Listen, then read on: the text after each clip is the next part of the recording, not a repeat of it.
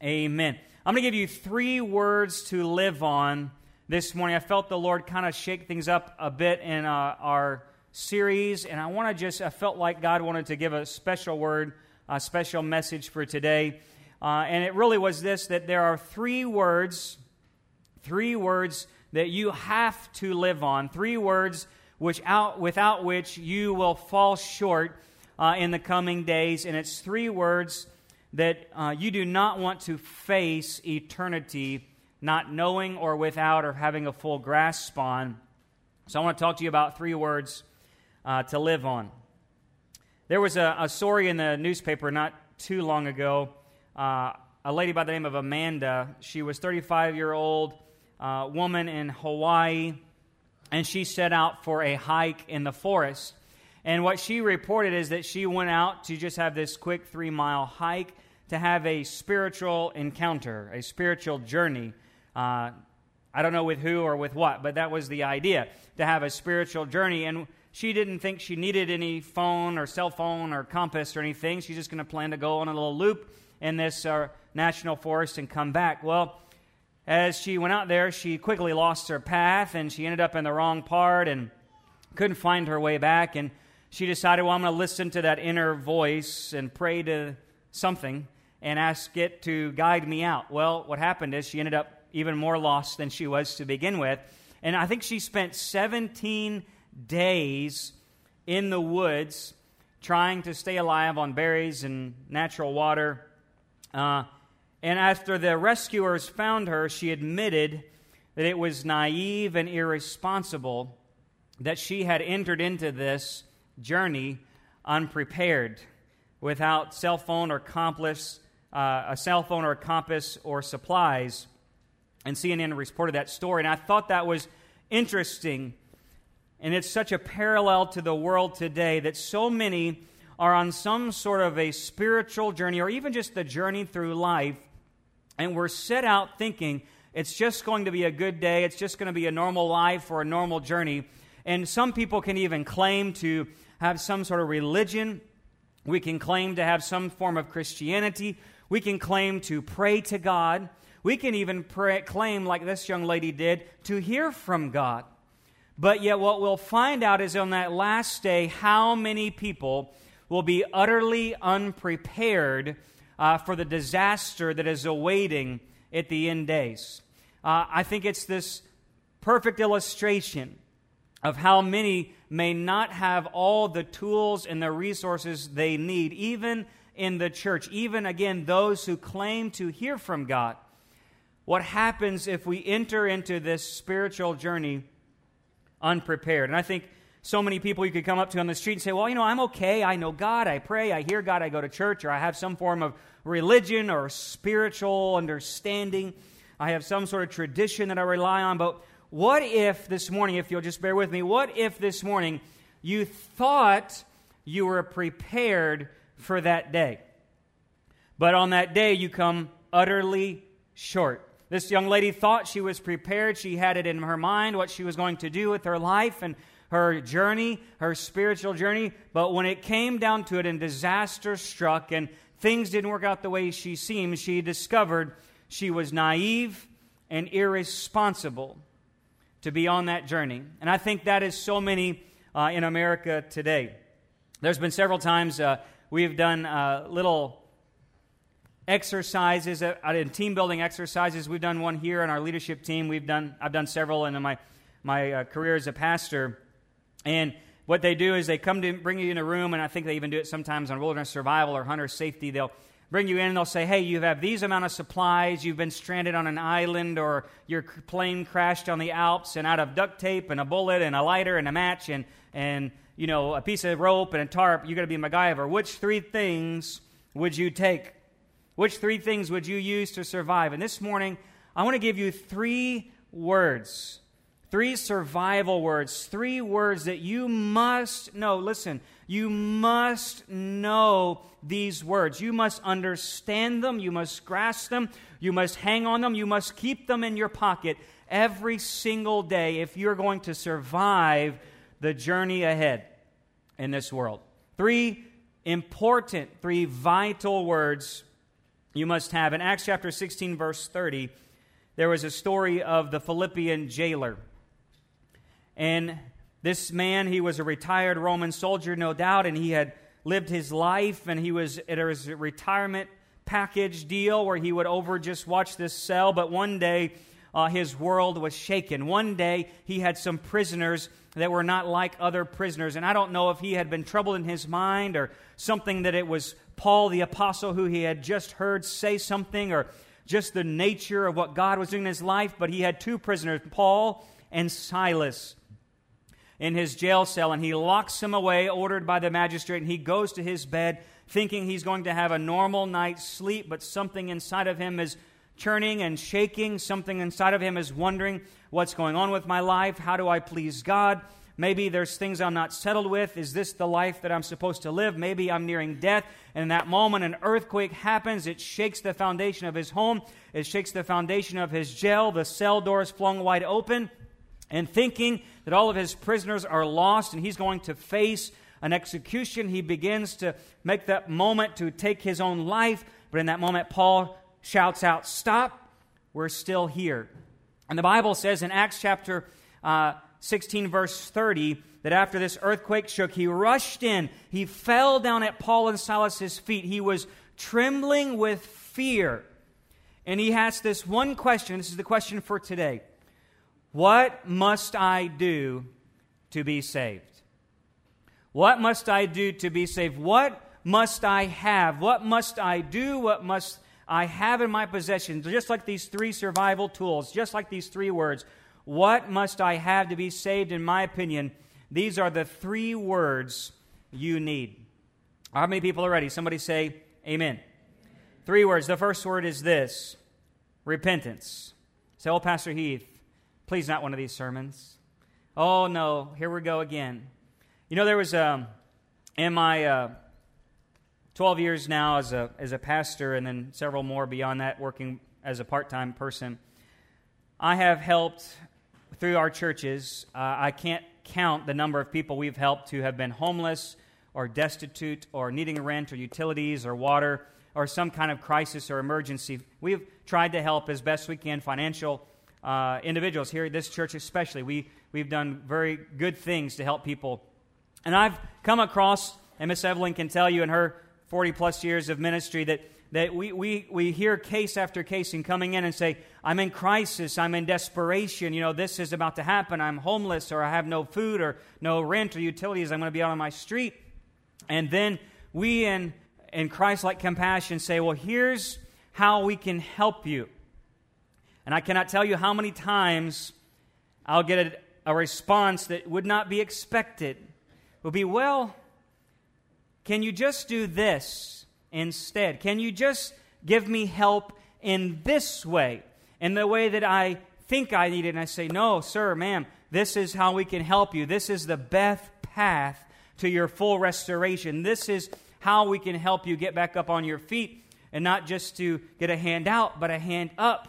And they'll say, Yeah, but, but, but, but. And what I've learned is that sometimes, even in desperate situations, when you think it would be desperation that people not always are desperate.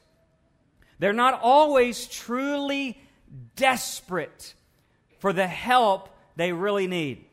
And there's only been a few times, and I can count them on my hands, the few times where someone has come into my office in 10 plus years of ministry and has truly been desperate weeping, sobbing. I don't care how you help me. Just help me. I don't know what you can do for me, but please just do something. I'll take help any way I can get it, any time I can get it. I'm just at the place of desperation. And I look at my own life and I can see that, and sometimes it'd be easy to pass judgment on someone like that. And you think, man, if, if I was at that place, wouldn't you just say, yes, I can, I'll take it any way I can get it. And I'm desperate for help. I'm desperate. And in my own life, I can think about in my past when I began this journey with God. And uh, I had thought that I had repented, and I thought that I was a good Christian, and I had thought as a religious person who grew up in a, in a spirit filled church with spirit filled family and parents, and I read the Bible all the way through, and I prayed every day, and I never missed a church service because I had those types of parents that did not let me miss church. There's a plug there, parents. But anyhow, uh, I thought I was pretty good. I thought I was good enough and, and doing okay. But then as God got a hold of my life and I began to know what repentance was, and we're going to talk that in a second, but I, I began to learn this word repentance. And there came a moment in my life where God began to ask me this question, just like I would ask these that I began to help. It says, Heath, what wouldn't you do for me? I had a long list of what wouldn't. I had a long list. I, I, I, definitely wouldn't raise my hands at that moment in worship. That was a wouldn't. I, I definitely wouldn't talk to someone across the street or across the aisle. I definitely wouldn't be one of those crazy people who would just stand up on a table and start preaching. My gosh, those are weirdos, you know. I and uh, Lord, don't even think about calling me to Africa or some poor country where they don't have Walmart. I mean, or air conditioning. I mean, I had a whole list of what I wouldn't do for Jesus. You know what I realized? Heath, you're not really desperate for salvation. Because when I'm desperate to say, Lord, I'm pitiful, I'm at the end of my rope, I'll take it however it comes. And however you can give me help, God, I'll do anything you want me to do. That, at the essence of that word desperation, is the same concept we call repentance. Uh, repentance is this it's the story in Luke chapter 15, verses 18 through 20, when Jesus tells of a lost son who had squandered his daddy's inheritance and gone on and lived the high life, the sin filled life, and he had left it all. And he gets to the end of his rope eating pig slop, which is uh, uh, just idolatrous for even a, a Jew to think about. And he finds himself in the swaller of life. And in that moment, he thinks something to himself which really is very profound. He says, At least in my father's house, his servants, his slave, they eat well. They've got the roof over their head. They, they have clothing on their back. They're at least cared for. Even the slave. It's even better to be a slave in my father's house than be where I'm at today. And he says, in his mind, he begins to say, This is what I'm going to say Father, I've sinned against heaven and you. I'm no longer worthy to be called your son. Make me like one of your hired servants. And that young man takes the direction he was going with his life. He turns around 180 degrees, humbles himself, crawls back to his daddy, who meets him halfway and embraces him. But the attitude with, he, with which he comes with is that of saying, I no longer am worthy to be called a son. Dad, I'll come back however I can. Dad, I'll take help however I can get it. Dad, I'm not worthy of squat anymore. Dad, I am just simply coming home. Would you just have me? If I got to sleep in the barn, if you don't ever give me another dime, parents, those who keep coming back to you for help and for help and for help, you better be sure it's repentance. Because repentance says, I'll take help any way, anyhow, any time, any way you determine to give it. That is repentance. It is getting to the end of your rope brokenness, literally defined as this it means to change your mind to turn from your course of thinking or actions. In the Hebrew, it's a variety of words. We say to weep or to mourn, to make restitution or amends, to make amends for the wrong you've done. It's not just enough to say you're sorry. It's to ask for forgiveness. In some, it's to turn around and go the opposite direction. And in the Greek, it would mean to radically, radically change your thinking, to engage in a new direction, in a new behavior. And through this, through these three words, I want to give you these three uh, quick formula. Here is I'm going to tell you what it is, what it is not, and why it's required. And repentance is this turning from your current direction, your current behavior, your current way of thinking, and turning around to go the other direction. And we may know that, but let me tell you what repentance is not. Repentance, church, is not just being sorry for the wrong we've done. It's not coming to a service where the pastor makes you feel guilty and you feel sorry and you raise your hand and say, Lord, I'm sorry, and that's it.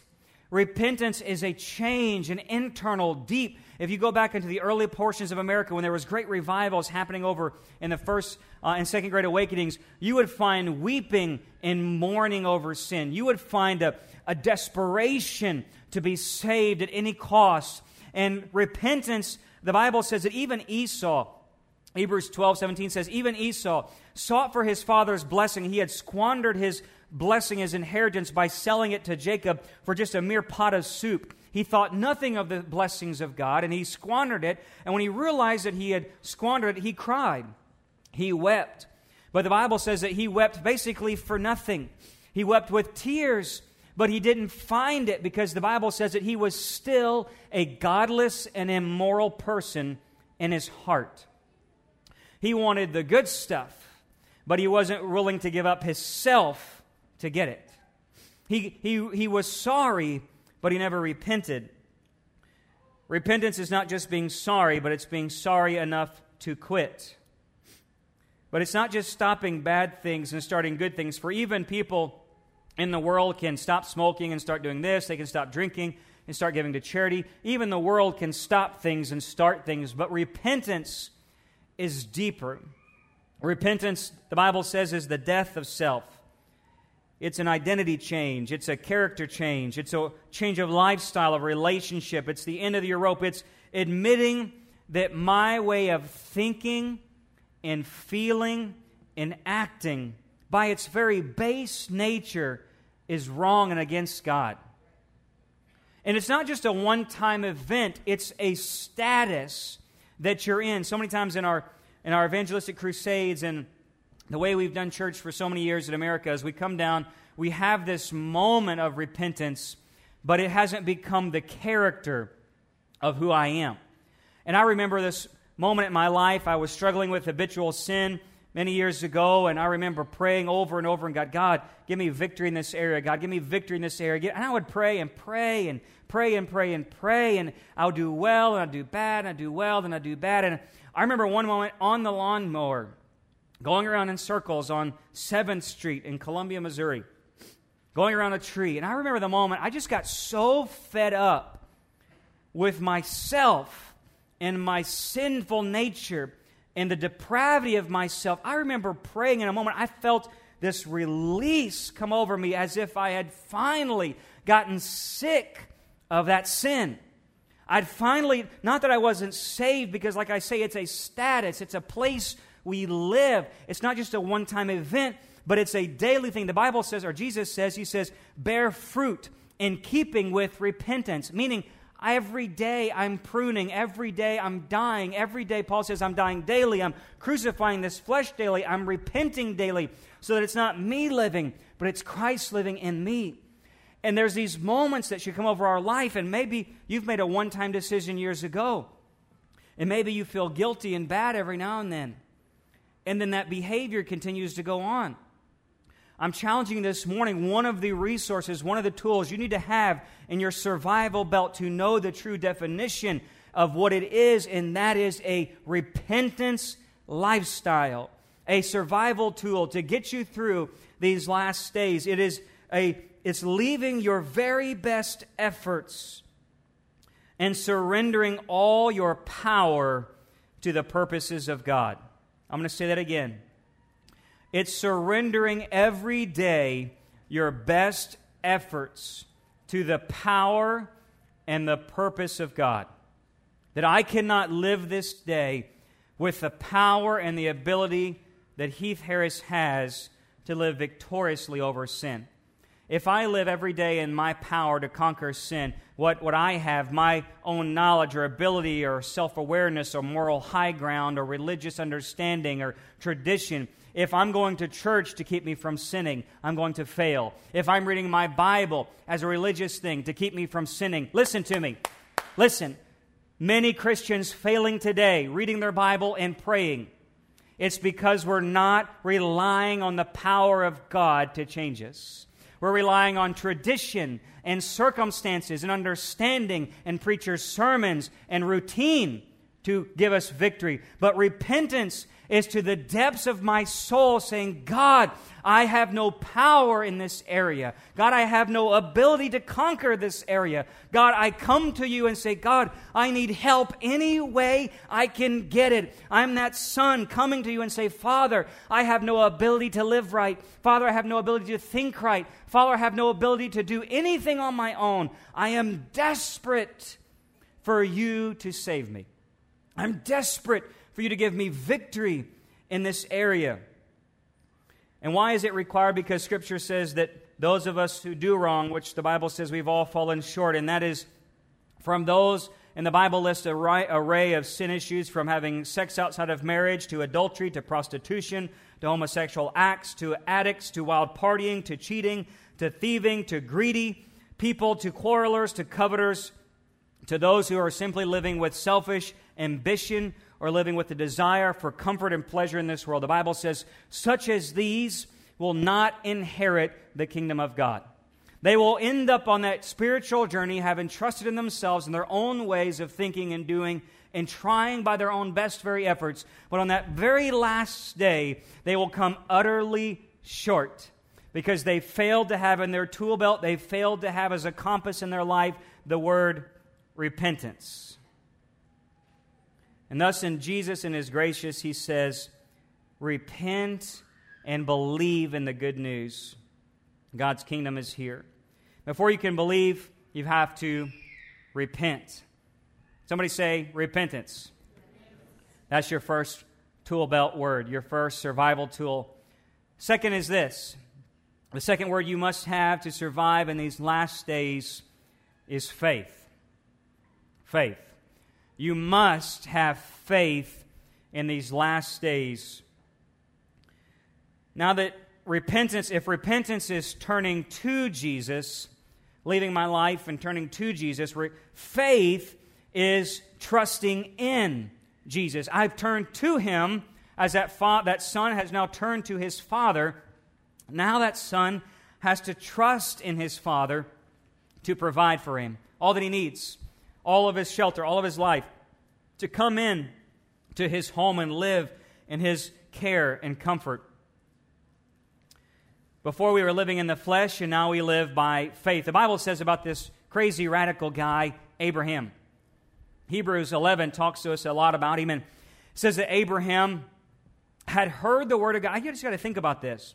I want you to think about being in your home in, in Mesopotamia, in the middle of uh, you know the, uh, the Middle East, and you're in your home, you're watching your TV, you got your Facebook, you got your 8 to 5 job, and, and you're there, and one day you just feel God's voice come over you. You love the Lord, you believe in God, but man, He's about to do something you never thought possible. And He speaks to you and says, Hey, I want you to sell everything you own.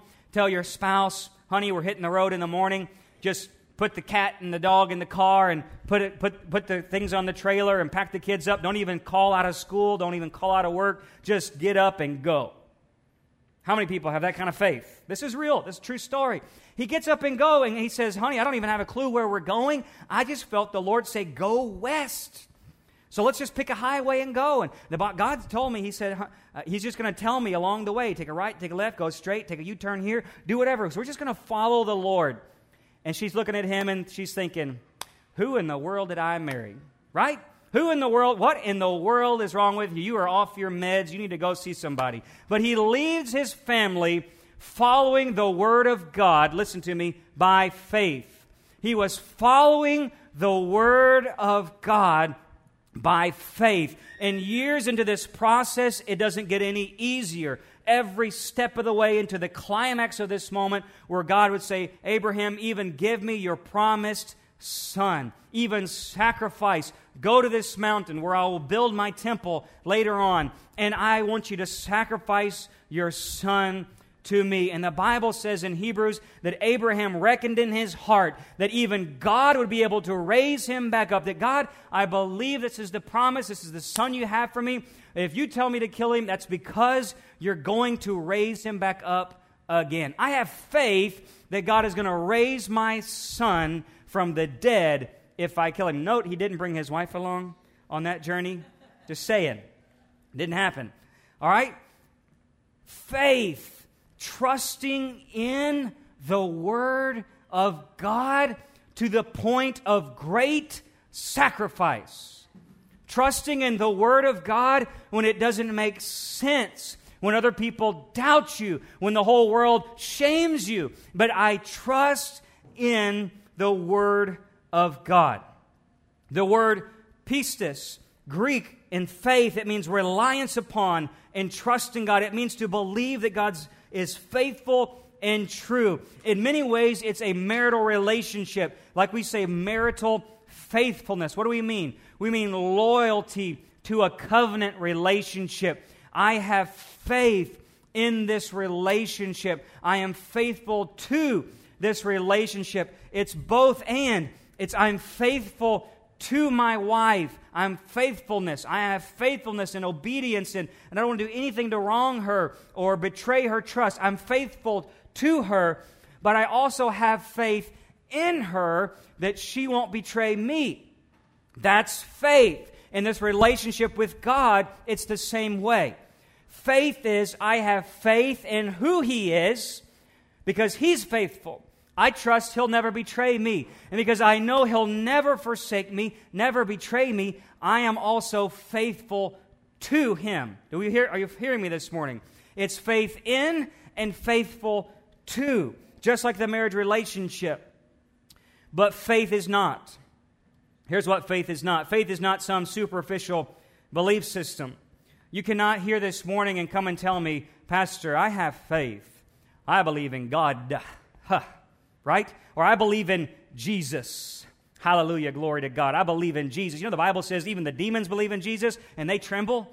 That even they know he's real.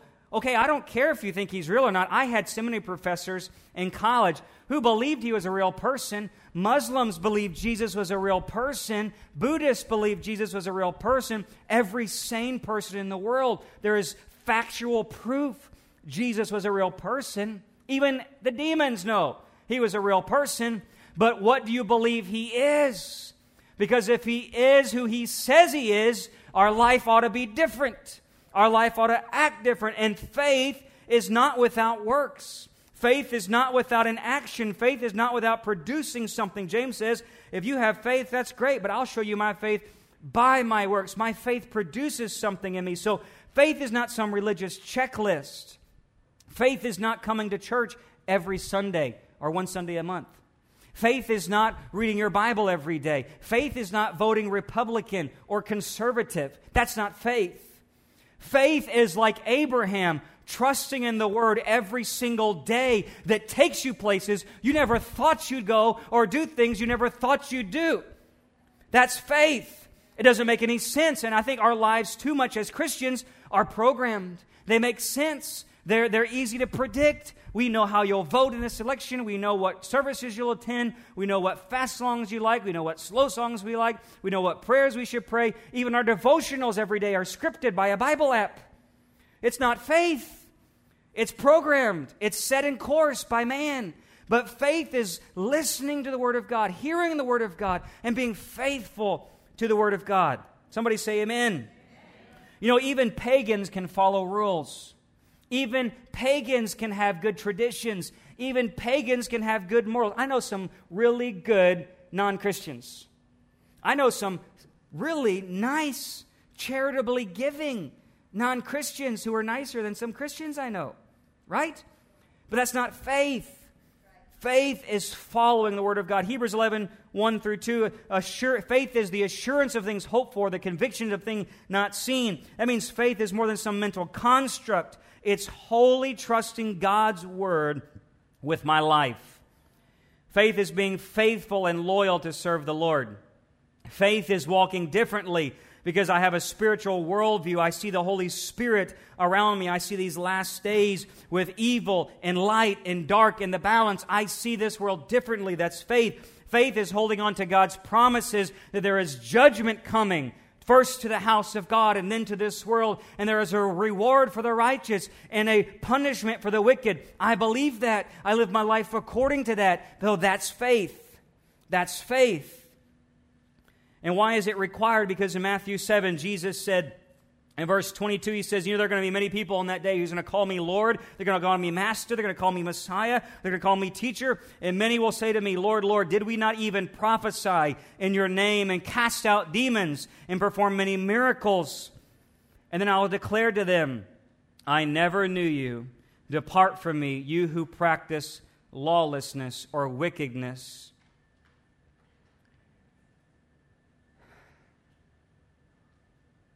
You are only declared right with God when you trust the Word of God. The number one premise and foundation of our Christian faith is in Romans chapter 5, and it's the justification by faith. What does that mean? If you don't understand this, please listen. It means that because of the grace of God poured out through Jesus Christ on that cross, that event alone was enough to save me. That event alone is all I can place my hope and trust in. And it was not any effort before or since that any man could ever do. There is nothing I can add to the cross of Jesus Christ. I can never speak in tongues enough. I can never give financially enough. I can never work hard enough. I can never stop doing bad behaviors enough. I can never preach the gospel enough. I can never cast out enough demons. I can never give to the poor enough if I do not trust that Jesus Christ was enough. He alone, I am justified. I am declared righteous with God because I put my not just mental belief, but I rest my whole life on that one event where Jesus took my sin became sin for me, and I took his righteousness. And not just with a mental construct of faith, but a whole life following him, the Word of God. As Abraham gave up his life to follow the Word of God, so I too now have to give up my life and follow the Word of God, Jesus Christ. And I die with him on that cross. I don't get to keep my own life anymore. I left it back there. And while I have repented and turned from that life, now I turn to Jesus. And as that marital relationship, I have faith that He's always faithful, even if it means dying with Him. And because He's faithful, I'll be faithful. You understand me this morning? The third, second thing you must have in your tool belt, your survival belt, is faith. To know what it is. It is not simply a construct of Christian ideals or moral character or behavior. It is wholly trusting, leaning all your weight, putting all of your weight onto the event, the moment, onto the person, Jesus Christ, on that cross. And the Bible is very clear in Galatians. Paul says, you did not receive the Spirit of God because you got your life together. You receive the Spirit of God when you place all your life in the hands of Jesus Christ. You did not receive the Spirit of God because you spoke in tongues. Let me be clear.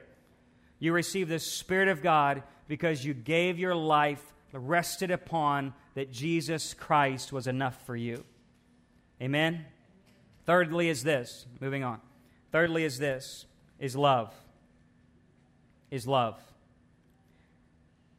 Repentance is turning from, faith is trusting in, and love is being with. In fact, Paul says in Galatians that it's love, uh, it's faith that works through love. Defined in the Hebrew, it's the acting wholly devoted. It's a relationship between two people. It's where we get the word uh, love is love the Lord with all your heart, all your soul, all your strength. The Deuteronomy means wholly devoted to Him. In the Hebrew, in the noun version, it means a loyal love or a loyalty to a person. Uh, we think about Hosea. We talk about his unfaithful wife, but God is saying, even though the world is unfaithful to me, I have a loyal love to them. It is a faithful love, a, a holding on to a covenant love. In the New Testament, it's a phileo or agape love, a relational, sacrificial, intimate love.